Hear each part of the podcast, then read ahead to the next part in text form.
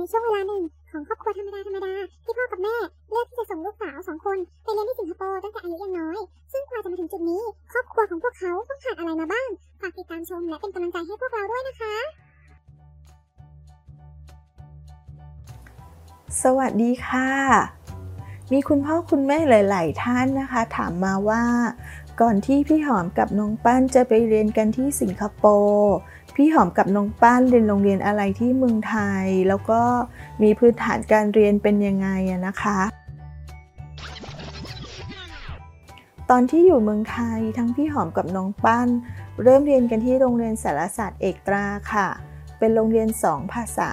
อยู่ใกล้บ้านอยู่ในซอยเดียวกับบ้านเลย สามารถเดินไปโรงเรียนได้ สาเหตุที่พ่อกับแม่เลือกโรงเรียนนี้ก็เพราะว่า เด็กๆสามารถที่จะเดินไปโรงเรียนได้ แล้วก็ไม่เหน็ดเหนื่อยกับการตรักตามในการฝ่ารถติดไปโรงเรียน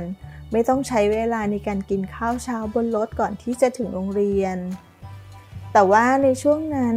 เเรียนกันอยู่แค่แป๊บเดียวค่ะ เพราะว่าพ่อกับแม่มองว่า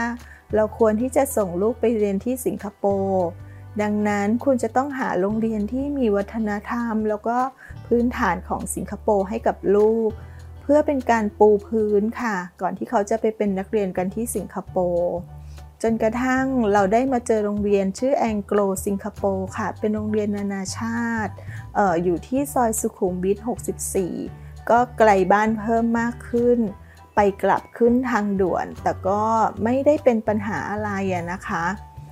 เเรียนอยู่ที่นั่นพี่หอมเริ่มเรียนตอนป .4 แล้วก็น้องปั้นเริ่มเรียนตอนป .3 เรียนอยู่ได้ประมาณปีถึง 2 ปีได้ค่ะ เราก็ถึงจะได้ย้ายกันมาอยู่ที่เออซันอยู่แอมันติสคูลที่สิงคโปร์กัน ในช่วงระยะเวลาที่เรียนกันที่เมืองไทยคือแองโกลสิงคโปร์ทั้งพี่หอมกับน้องปั้นมีผลการเรียนอยู่ในขั้นปานกลางจนถึงดีนะคะไม่ได้มีปัญหาอะไร จนกระทั่งในช่วงเวลาหนึ่ง ตอนที่พี่หอมอยู่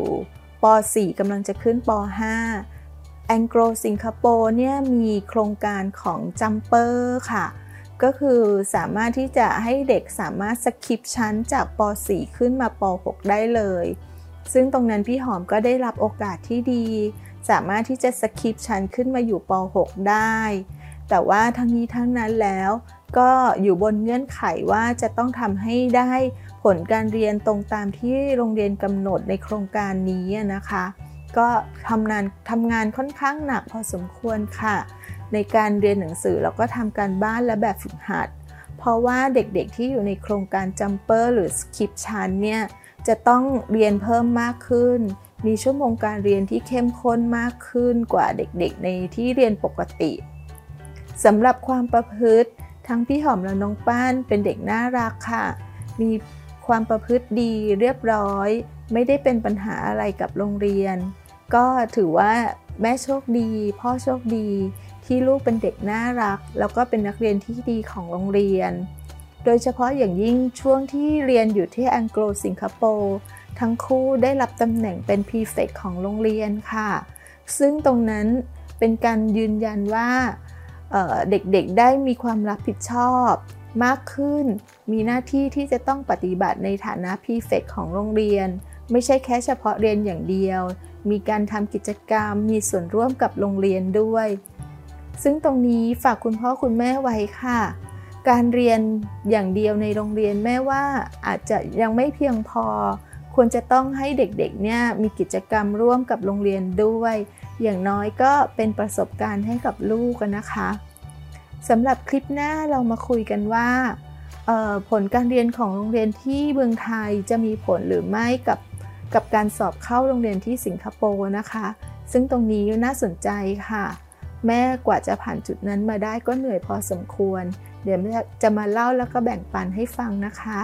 พบกันใหม่คลิปหน้าค่ะ สวัสดีค่ะ